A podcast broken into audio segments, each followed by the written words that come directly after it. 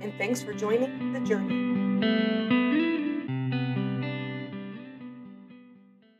Hi, my name is Leah, and I'm a worship pastor in Ohio and the creator and host of the Journey podcast and website. I'm on a journey to yes as I follow the Lord's leading in this season of my life, and I hope to inspire others to step out of the boat like Peter and walk on water, never looking to the left or right and getting distracted, but rather fixing your eyes on Jesus, the author and finisher of your faith. My hope is that you find Jesus in your journey as you hear about my journey and the journey of those in the Bible who joined Jesus along the way. I pray that you allow him to meet you where you are and trust him as he takes you where he wants you to go. Enjoy the journey.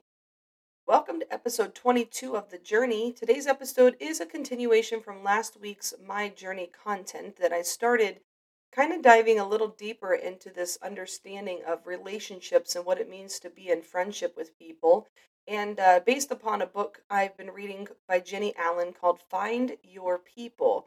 So today I'm going to spend a little bit of time going over a subject that I think is a little bit touchy for some. Uh, maybe even some might say, well, these are curse words. Joking, right? But the words authenticity and transparency. I believe these two words are absolutely critical pieces to the puzzle when it comes to building close, intimate relationships with others, but also two things that I believe many people hear and want to run the completely opposite direction. So, therefore, leads me to wonder how can they be in intimate, close relationships with many people? Let's just go back to the three that we had talked about in the last one having your three closest friends, like Jesus did with Peter, James, and John. How can you enter into such a relationship if you are not going to be authentic and transparent, uh, just to be your real, raw self. So that's what we're jumping into today. Again, content pulled from the Find Your People book by Jennie Allen. So she starts off one of the chapters called Safe by telling a couple personal examples of relationships that she had lost in her life and how painful it was to lose those friendships. But in the losing of the friendship, she came to a realization um, that maybe the transparent part of her was gone and why and when did that happen? And so she had two friends that uh, kind of left her within 18 months of, of each other um, and both of them essentially said the first one said uh, you never need me. You never need anything from me. I want you to need me more. And the other friend said i don't think i can be in a relationship like this she explained where I'm the only one who is being authentic, where I'm the only one who ever has needs.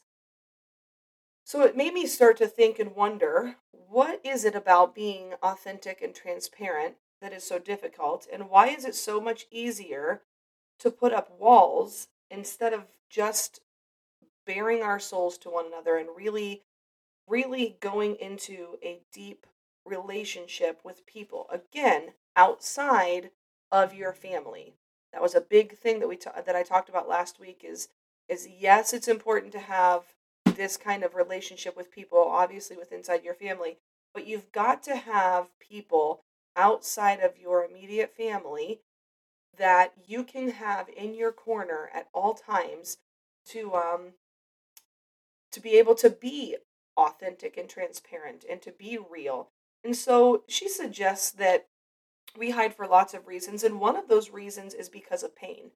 And just understanding that maybe you've been burned before or you know maybe you've opened up to somebody before and that person has used that that information against you. You know maybe they take it to another person or or maybe they you you opened up way too fast and they're like well this is a bit much for me. I don't know if i could take it. Or maybe you felt judged because you were a bit real with how your your marriages or how you're being a, as a parent or something. And so you felt judged by a group of people and then that made you kind of close off or um i don't know maybe you invited someone and and, and, and invested some something in someone and you didn't feel like maybe that was reciprocated or something. So you just thought you know i'll leave well enough alone. I'm not i'm not doing it. I'm not going there. There's no reason for it uh, or or the bridge has been burned and there's there's no way around it. So something that Jennie Allen states in this book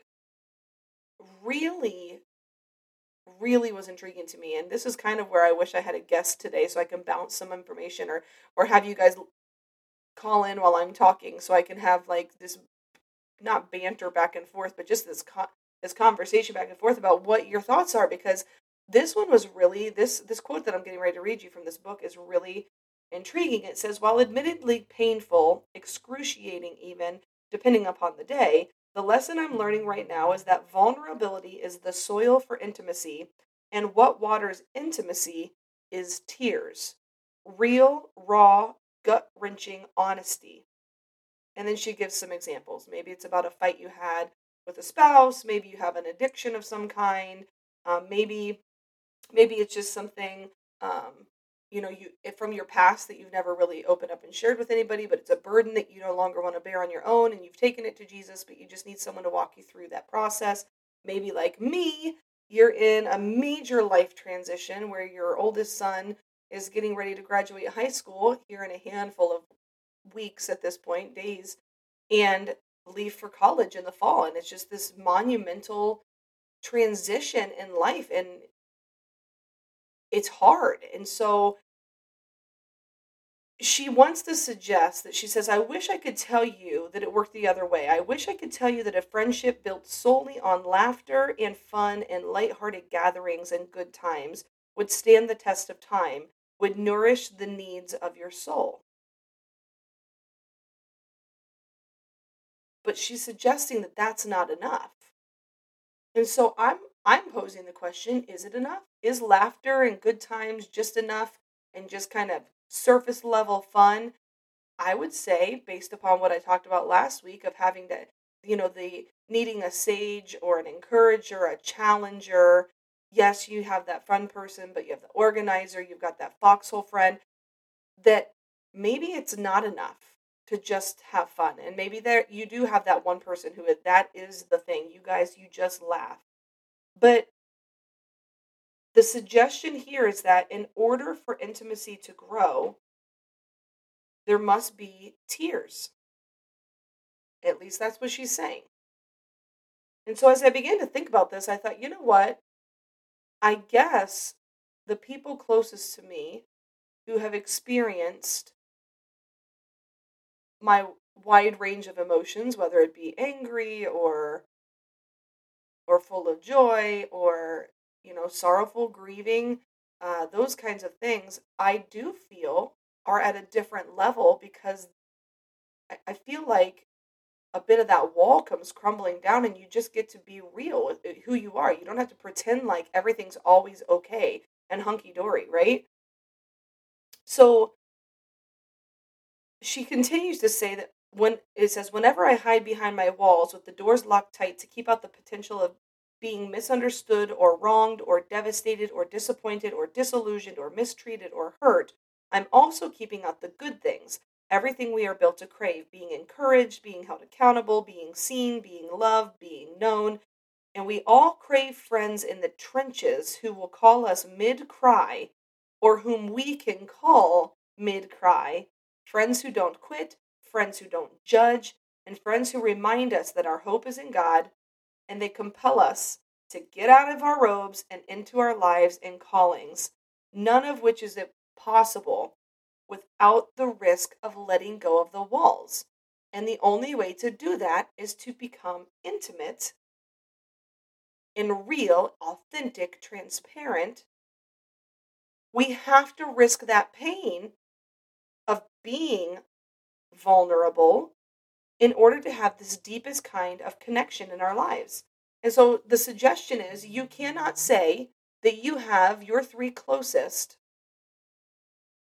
if you have not experienced something together that would be just a real, raw, vulnerable, gut wrenching, honest something, whatever that is for you. It doesn't have to be as dramatic as some of the examples that that I gave, but most often everyone at some point is going to experience something traumatic. And who in your life do you have where in those moments of deep grieving or depression or anxiety or whatever it might be that you might see as something that would be negative, who can you welcome into your circle that you know you could be your real self in that and express whatever you needed to express in that, and there would be no judgment. And so, one reason why people might avoid this intimate relationship with a friend is out of pain. But another she suggests is out of shame. And so she says you don't risk transparency now because you've shared your struggles before and friends punished you for being so real. So what does that what does that mean? So like when you think of your relationship with God, it's not one where he does not it, conviction is different than condemnation, right? There's now no condemnation found in our Lord Christ Jesus, right? So the enemy loves nothing more than to heap lies of shame, you know, the blame game, the shame game. And so when Adam and Eve were in the garden and they ate of the the tree that they were not supposed to and, and they ate the apple, they became naked. And then it said they knew it because they were full of shame. And God wanted them to come out of there. He's like, Where are you? Where why are you hiding? And they were hiding because of their shame. And he wanted them to come out of their sin, to come out of their hiding, to come out of their shame, and come back into relationship with him. Right? So, sin requirement of payment was the price of his death, right? So, when Adam and Eve sinned, they made clothes to cover themselves.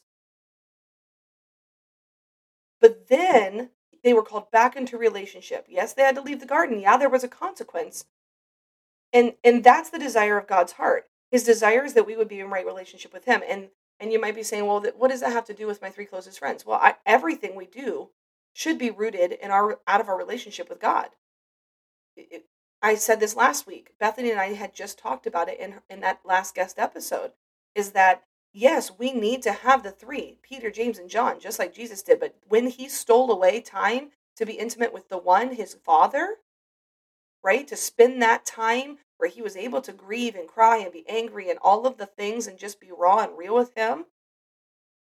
So when we find that we're living in the land of shame or we're having issues with people, most likely our vertical relationship, our relationship with God, is probably a little bit out of whack, or maybe a lot of bit out of whack. So, my suggestion is in this when was the last time you were vulnerable when was the last time you were authentic and real and transparent with God? Because I'm going to guess that if you can't do that with Him, most likely you're not able to do that with anybody else. And He's the one who knows you the best. And you might, you might think, oh no, my, my husband does, or, or oh no, it's my best friend, it's my mom. But I'm here to tell you that even if you're not in any kind of relationship where you think that God knows you best, He knows you best. He knows your thoughts, He knows your motives, He knows when you sit down, when you stand up, go back and read Psalm 139. He knows it all. And so that remains God's desires that we would be in right relationship with Him. He loves us so much that even when we turn away, He is going to fight to bring us back. He values us so much that he has us set in our place and created us for connection and purposes beyond what we can even imagine. And he does all of it because he's loving, he's kind, he's good, he's powerful. He wants us to be free from shame. He wants us to be free from pain. And in being vulnerable, transparent, all of these things with him, we can then begin to open up and trust people. Now, again, I'm going to say what Jennie Allen has said people will hurt you. I will hurt you. God never will. But if we always hang our hat on a specific person, we will most definitely be let down. God, however, will never let you down. No, things may not go the way that you intended, but again, the Bible says his ways are not your ways, his thoughts are not your thoughts. They are higher, they are better, they are different. His timeline is not your timeline. So sometimes even in this this wall that we build out of shame based upon maybe things that have been said or done by other people, I think sometimes the enemy gets in our heads and he begins to heap these lies of shame on us based upon our relationship with God. Like, oh, he can't love you like that because you did this. or there's no way that you are going to be able to make it to heaven now because you said that or you thought this or you did and he he likes to like just pour on these lies. That, that's that, that's lie he's the author of lies right? He's the father of lies. He's the he's the father of confusion. That's the complete opposite of of god my heavenly father. He is not a god of confusion. He is a god of clarity and peace. And so sometimes i think that when the enemy gets in our mind and when people have wronged us in a way that leaves us feeling kind of shame and guilty over things, we we tend to recoil, right? We tend to back up, we tend to go back into hiding, and then the cycle starts all over and we're isolated.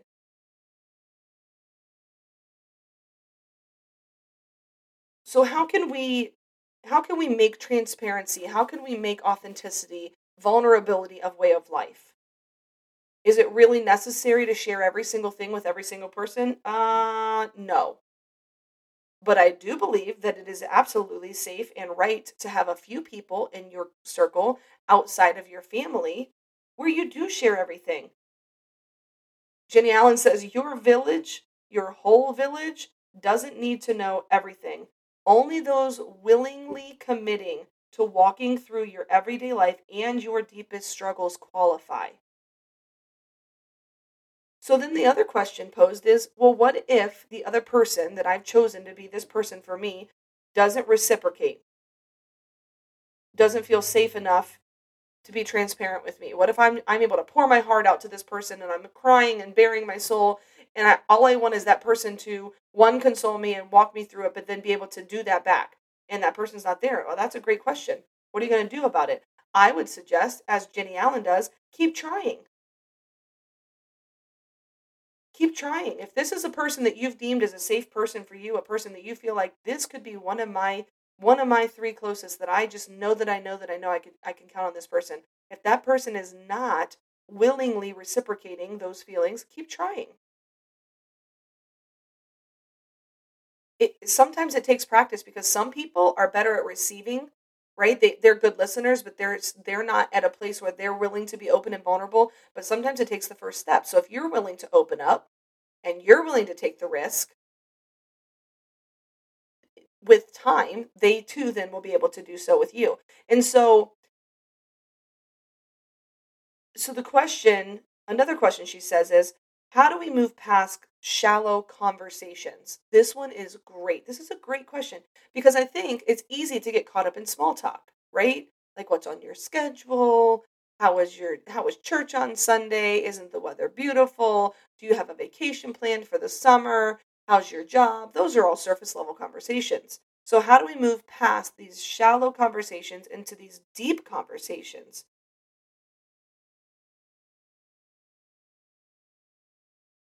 Something that she said really struck me. It says, Given how superficial our culture has become, there is no way to deepen a friendship without a bit of clumsy give and take.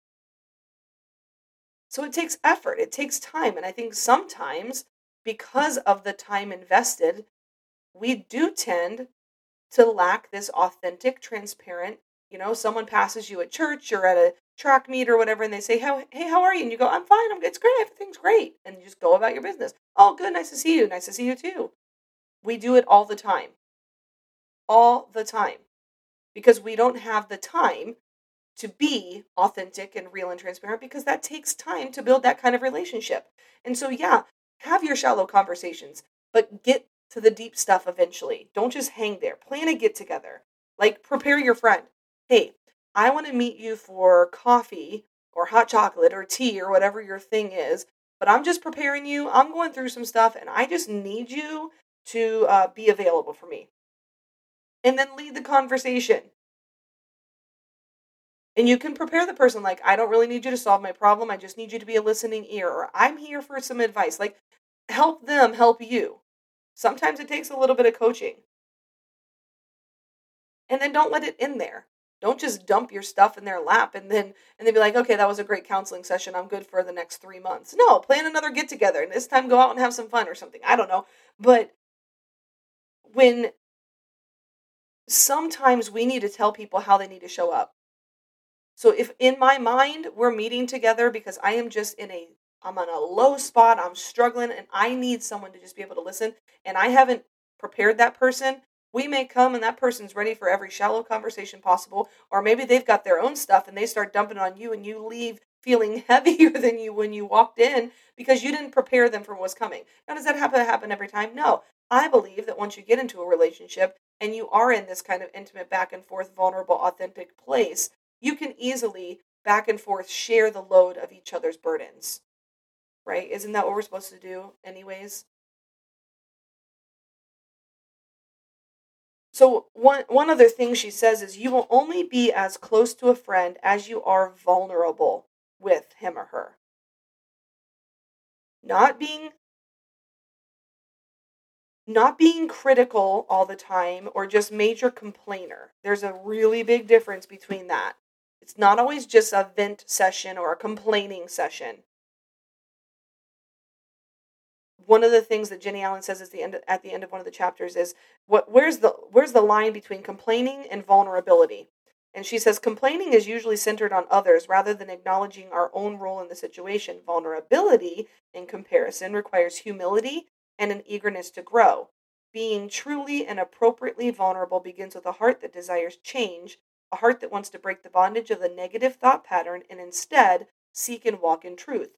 Complaining seeks relief, vulnerability seeks transformation and connection.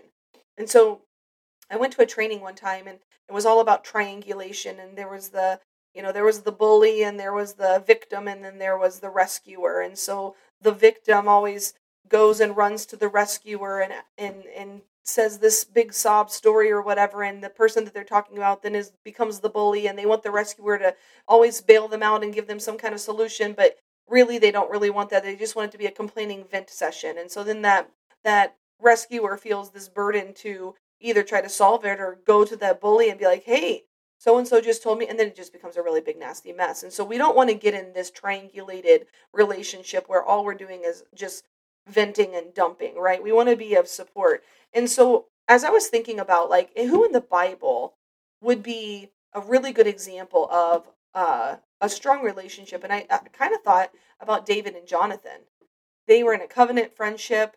A covenant is a, a, like a promise made between two or more people, and and it carries it carries a long period of time, essentially, until it, it no longer serves a person well.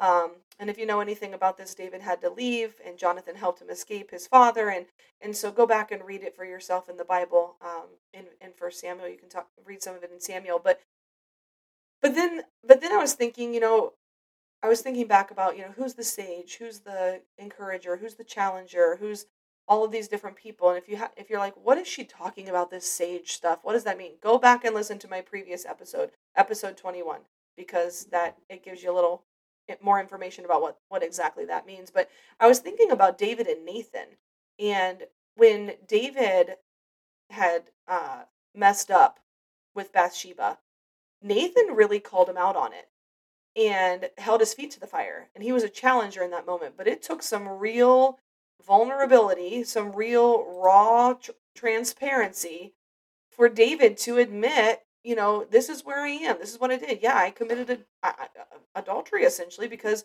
she was married to somebody else, and then he went and had her husband killed because she got pregnant, and the man came home from war and wouldn't sleep with her because all the other men were out. So he's like, "What? What am I going to do here? She's pregnant. They haven't slept together because he was at battle, and now what's transpiring?" And so he ended up sending him off to war to die. So he he had some heavy stuff. he had some heavy stuff he was carrying.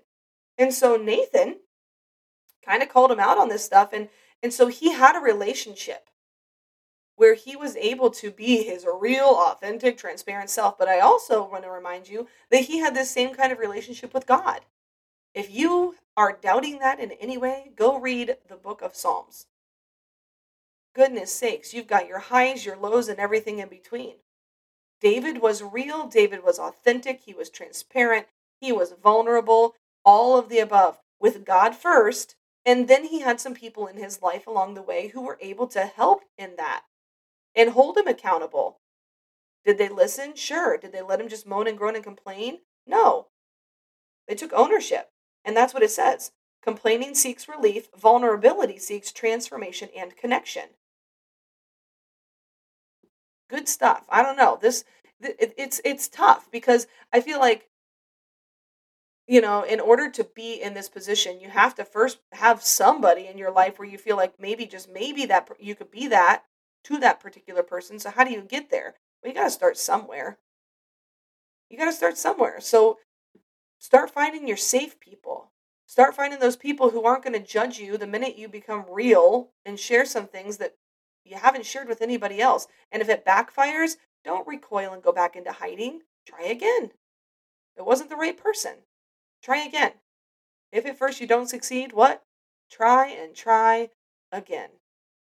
So, as I sign off on this episode of The Journey, my prayer for you today is that you really truly begin to open yourself up to being vulnerable and transparent with God first, and then with a few trusted others. Remember what Jennie Allen said your whole village does not need to be privy to all of your stuff. They don't need to know it all. Only the people committed to walking with you through your everyday life and your deepest struggles qualify for that. So I pray that you take the risk of pain and getting hurt and being uncomfortable until you land on the right people who will walk alongside you. They'll cry with you, they'll comfort you, they'll support you, protect you, pray with you, battle with you. And I pray that, like David, you have some faithful friends that stick closer than a brother and also challenge you to become the best version of yourself as God intends for you to be. Well, thanks for listening to The Journey. I'd love to connect with you and hear your story and how you are journeying with Jesus. You can go to my website, leahmenzie.wixsite.com slash the journey and click the tab to connect with me through the form. Email me at leahmenzie at gmail.com or check me out on Instagram and send me a private message. Until next time, journey on.